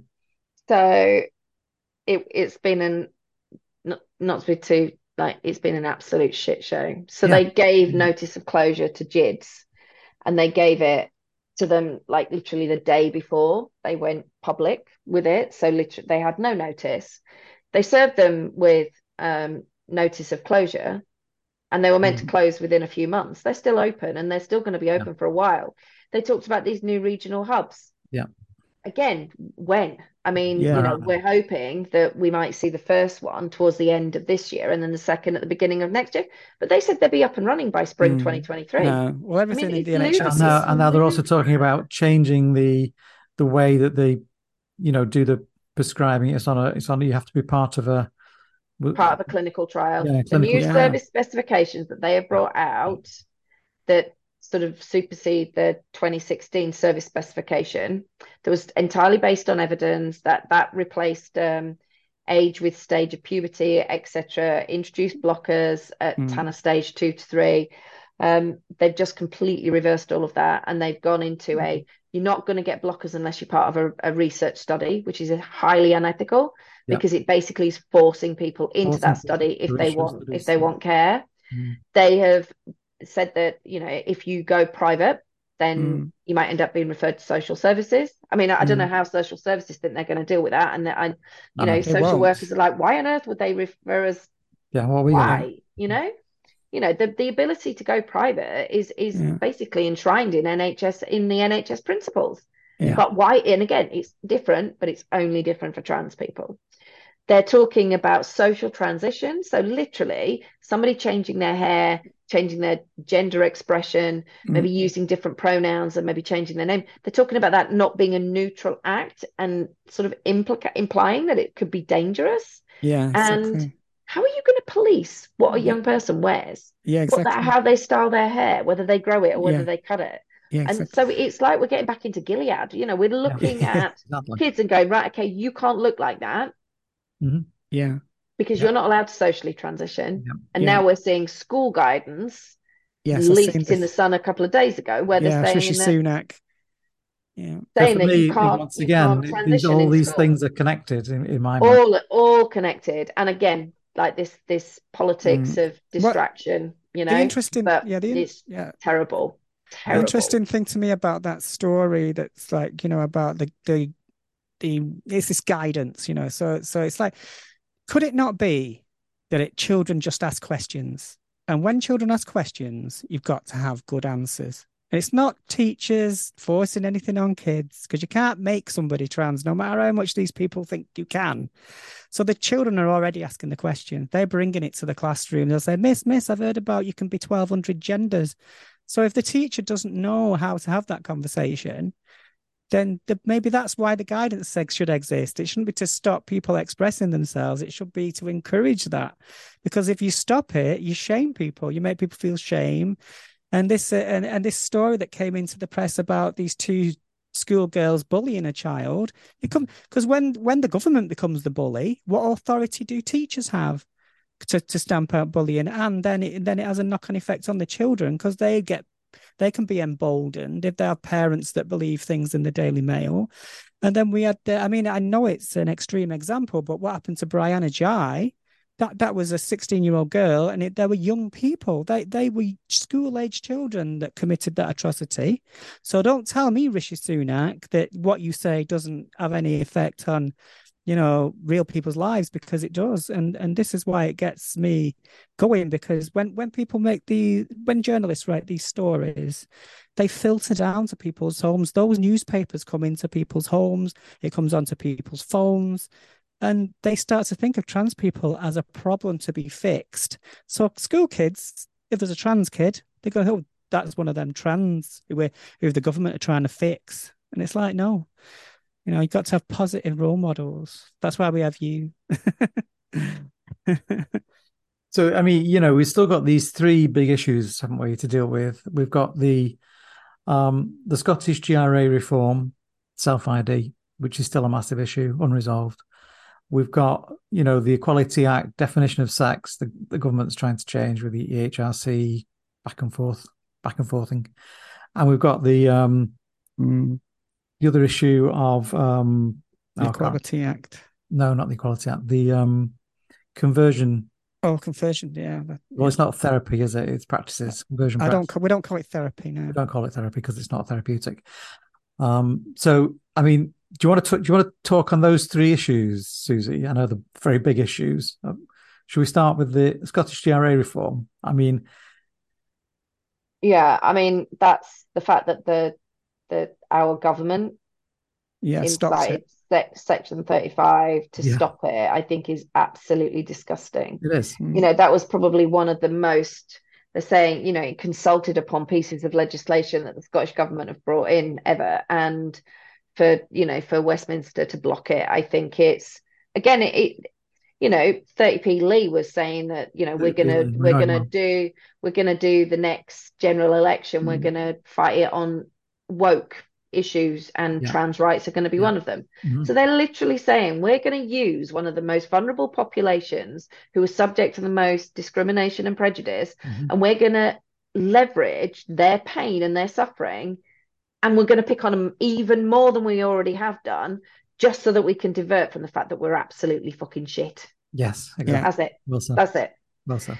And it's just disgusting. And all of this stuff around you know the ehrc we've got yeah. Oh ben hunt's got, article.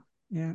You know kemi kemi badenoch talking to the ehrc baroness Falkner it just yeah. makes me feel sick. I mean yeah, these people, that that organization, got, yeah. that organization is corrupt now, and the way they try to yeah. play it in the press is poor Baroness Falkner, she's oh my know, gosh, yeah, yeah. She, we've uh, we've seen all the stuff that's been going on in the HRC over the past. Know, those people, right? Just for the people on the podcast, those people are bought and paid for.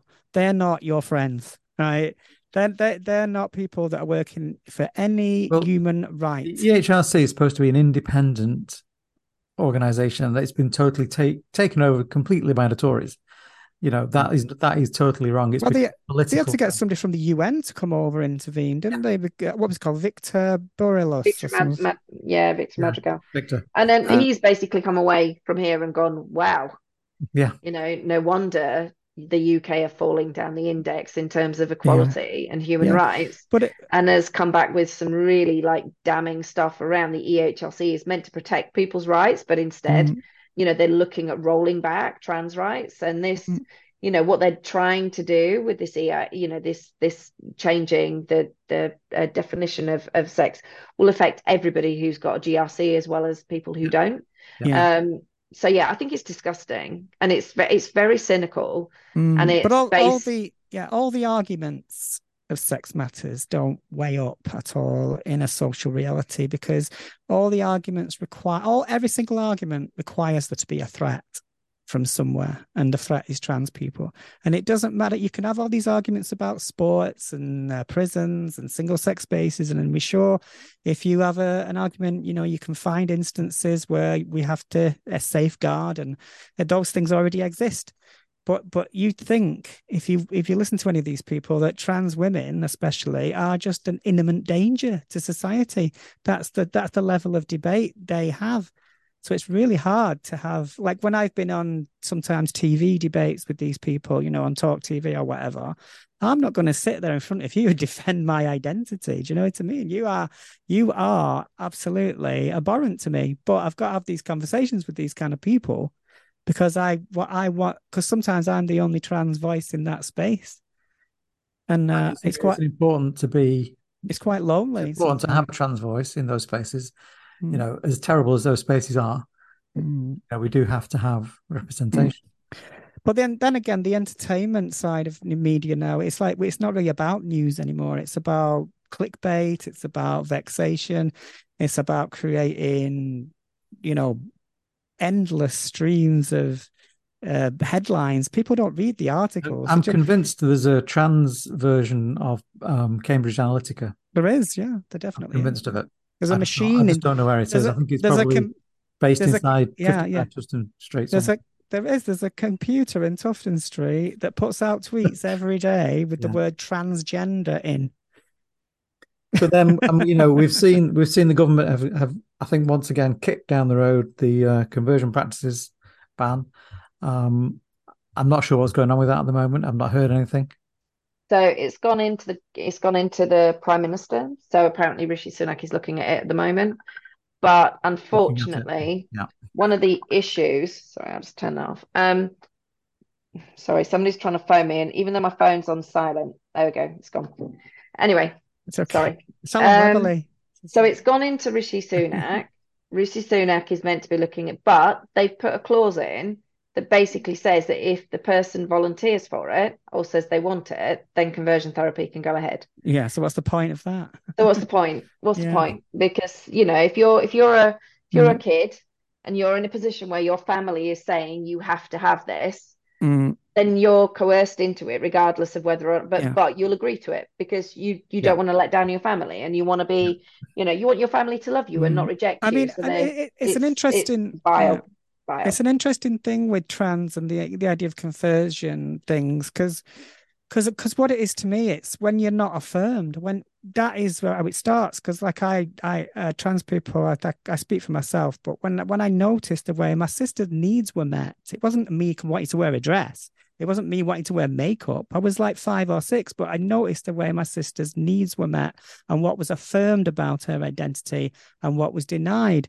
And it is that that is the, so when you talk about conversion, you're not you don't even have to do anything really. It's just say deny boys a mm. certain way of behaving, or you deny, and it's it's almost subconscious because you know obviously parents want to know the sex of a baby before it's even born, so they'll start decorating their bedroom in a certain way, and it's like these things are sort of a subconscious thing, aren't they? With with some parents, I think that they they affirm they affirm feminine things in girls and masculine things in boys. And if you're trans, then you pick up on it very quickly because you think, oh my God, I don't I don't know why is my dad suddenly trying to get me to be in a military uniform and things like this, you know. So you pick up on it. It's like really because that's that was like my dad. But um, but you pick on it really quickly. And and and and nobody can tell you what it is that thing because you have this idea. they'd like to say, "Oh, gender woo woo."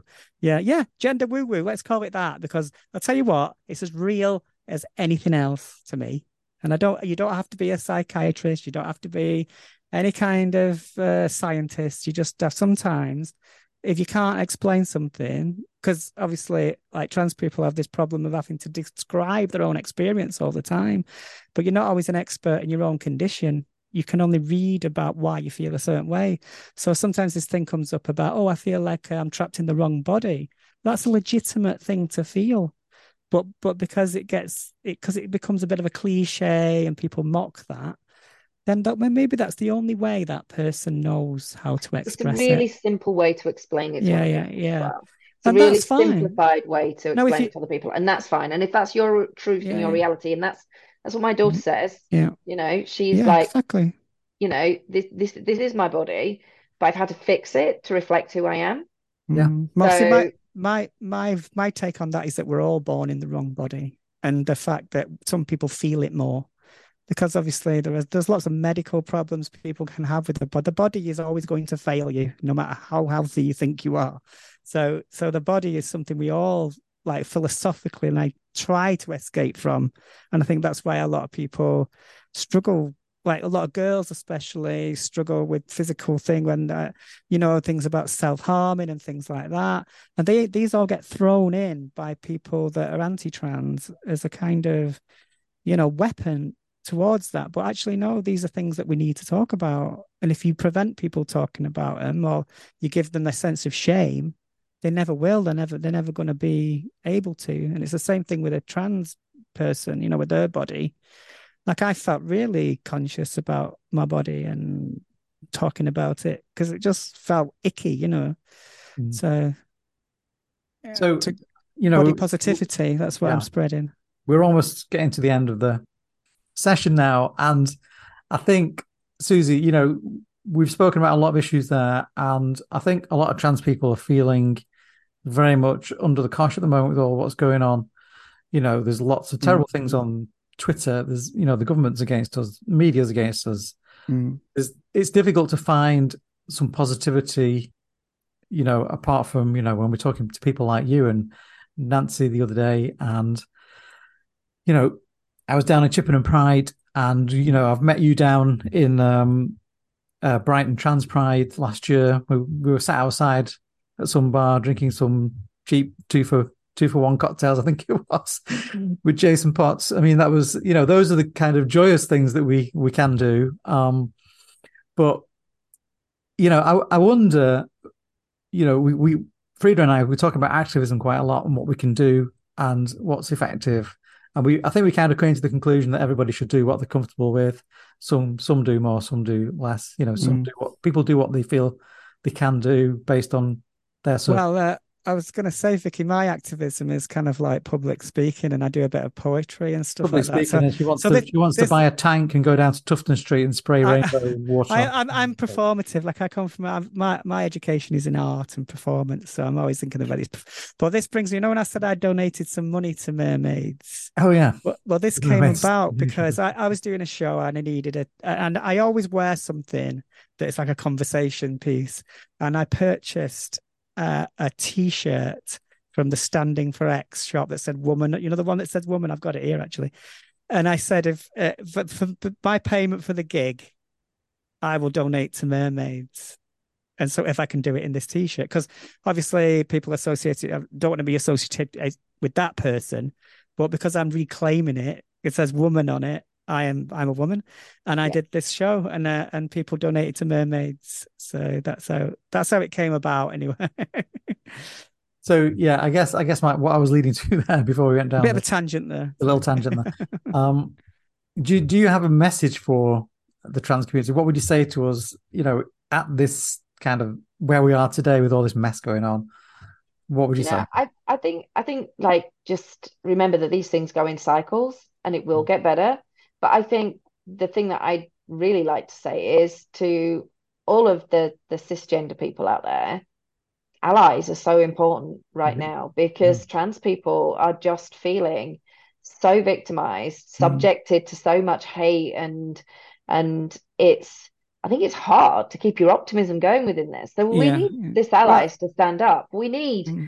the cis allies who are the parents that that that are the brothers, the sisters. Yeah, yeah, we we need them to stand up because if they don't, the trans mm. population mm. is small and they're vulnerable. and we well, need to be standing up and and basically standing up for people and going, this isn't right.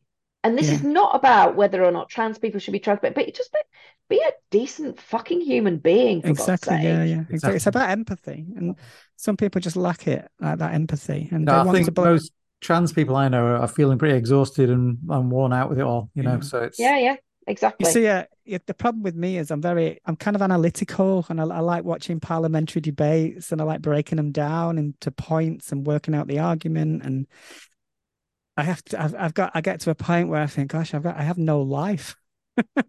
yeah, you need to take breaks, Frida. You need to take breaks. Mm. Absolutely. I've got, I've got people helping me right now. I've got uh, my friend uh, Siosa. She helps. So a bit of a shout out to her for helping me.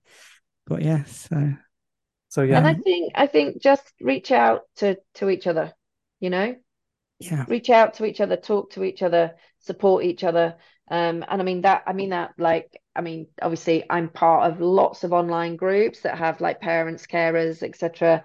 Um, and I do a, a lot of sort of support within those environments talking to other people acknowledging the fact that this is you know th- this is this is just part of being human being trans is just part of being human in much the same way as you've got blue eyes or, or brown eyes it, this is just mm-hmm. part of the the natural makeup of people and stop you know in terms of as i say cis allies need to stand up trans mm-hmm. people please mm-hmm. take you know take note that this will not be forever and well, yeah, you know if we say... get we get them fuckers out of yeah, yeah. number 10 That's and we get yeah and we and we get in a more progressive government who will stand i mean i'm yeah, a little good. bit like yeah a bit worried about what's coming but i think it, it can't be as bad as what we've got yeah. i mean i mean it's been Christ. it's been it's a lot of this rot set in with the brexit because they had to bring people on board that they probably would not have had to and it's like the dup and all those kind of well i mean the tories you know, have made an absolute mess of the past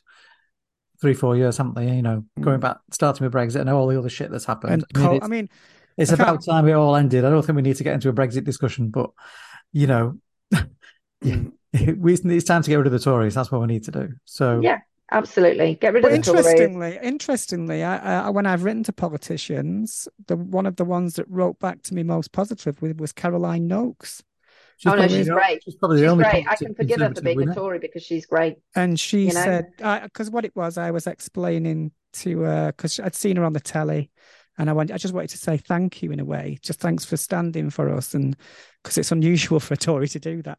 And uh, and I said I'd had a lot of trouble. I'd tried to speak out, and when I'd worked, you know, because of my job, and people would try and get me in trouble and all this, and I said, you know, she goes, because I know politicians get it all the time. It must be absolutely.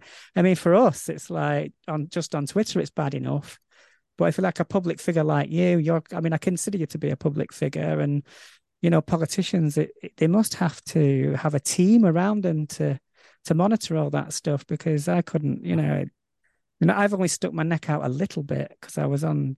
You know, I've been quite visible, but even that tiny bit of visibility it, it made people really angry against me and twist my words and take me out of context and all that. It's terrible. And uh, so to be on here with you, it's like because we did have a discussion, didn't we, Vicky? So, oh gosh, we're going to get loads of negative comments, and how are we're going to handle this. I don't but, care about getting negative comments because we've had amazing guests on. I do, I do yeah. not care about that. You know, yeah, that's, that's, yeah. No, I just say we do we do fact, we do factor it in. We do factor it into yeah. our.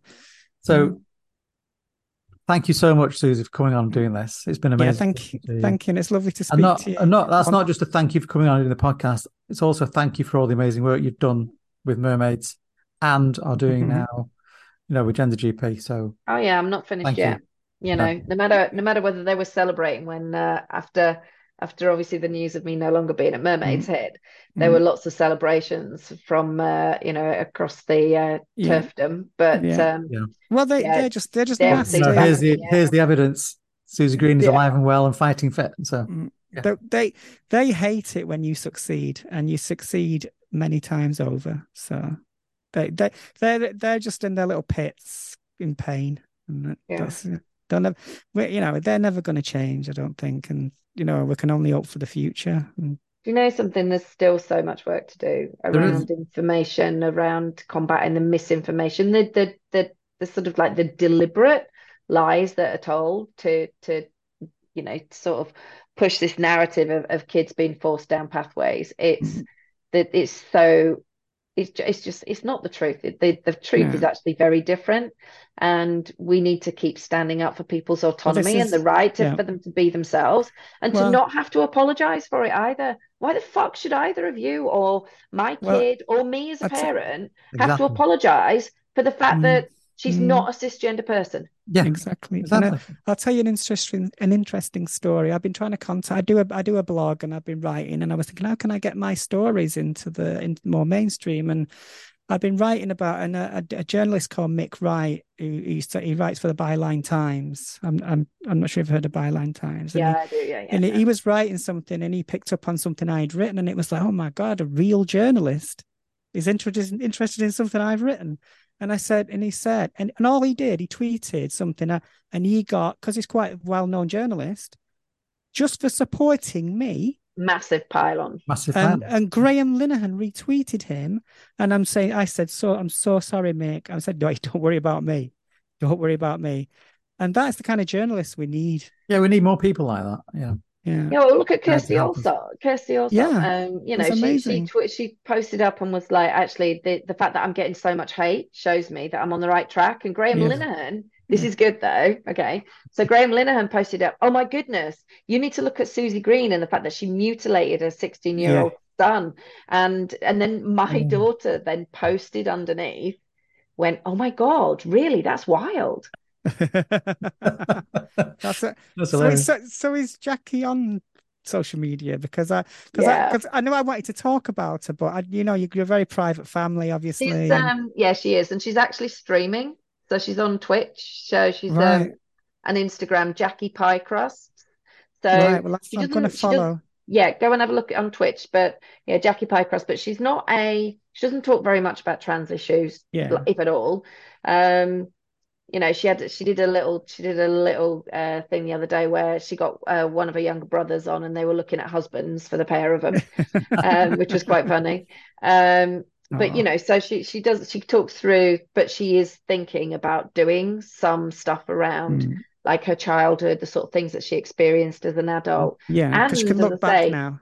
took it taking pictures like yesterday of hundreds of people just commenting on her private parts. And she's like this is wild mum you know? Yeah, yeah. i'm a oh, fucking yeah, grown up now. Why are they mm. why are they obsessing about what's in my pants? I'm like i know. It's because don't ask me. It's creepy as fuck. It's creepy as all they're, they're, they're, they're so sex obsessed those people. It's no, like the always always beware of puritans pointing at witches because they're the guilty and when there's a moral panic, as there is, you know, it is because because you've seen with Paris Lees today, all Paris Lees has done is announced that she's done. You know, it's a, it's a wonderful thing. She's had a book turned into a TV drama, mm-hmm. and somebody retweeted, "Oh, but didn't she once say that she used to like getting random sex?" And like, "Well, right, so you're gonna you're being you're gonna punish a woman for liking sex now, are you?" And it's like they will use absolutely anything they can. Yeah against us. I mean, that's that's how they operate. Mm. So you're not allowed. You're not you're, allowed to be. If you're vulnerable, do not go on social media and uh, Twitter. Stay away from it. Stay away. Twitter is a hell. It's a hell. Yeah. Whereas me, I don't give a shit what they say. They can say what mm. they like about me. I, I know what I'm. I, I know what I'm doing is important to that's so many brilliant, people. That's a brilliant note to. So we have a little you... tradition at the end of the podcast where we, okay. we have to sing a little song, and right. it's very simple. And we never get it right. We haven't got it right. it's. Only, yet. It's only a few words. It's don't forget to subscribe. That's all you have to do. And the joke so, is, are you prepared? You, are you prepared to join in with us? It's like it's very... I can, I can join in. Okay, you so might, you might regret asking me. Reed, I think Reed going to give us a demonstration. Yeah, I've got to say, um, Nancy Kelly did the best one we've ever done. So you've got a. So I've got bar. Yeah, they've all, they've all been, quite high. But to be fair, they've all been rubbish. So it goes. Don't forget to subscribe. So I'll count us in. You ready? One, two, three. Don't, Don't forget, forget, to subscribe. subscribe. Oh, oh my gosh, that was brilliant. I think we nearly topped. It's just you. harmonies going I, I, think it's you, Vicky, that can't do it. I think it's... Yeah, it's probably I'm not very good right. Okay, well, it was lovely. And thank you for taking this time because I know you're super busy and you've got so much on your plate. And thanks for talking. No, it's been an absolute pleasure and great. Thanks for talking because because you, have opened my eyes to a lot of the work. Yeah, you've a lot of really useful. And I'm and what um yeah. So thank you. And I think If you want to come back on, let us know. Um, no problem. We'll... will just ask me. I'm fine to talk about anything. So, okay. and I think now it's wine o'clock. I, I think. think. what we should do, we should get you and Nancy on at the same time and see see what we can do. yeah, Nancy's great. Yeah. yeah okay. Right, I shall sign us off there. Thank you very much. Okay. Bye for now. Bye.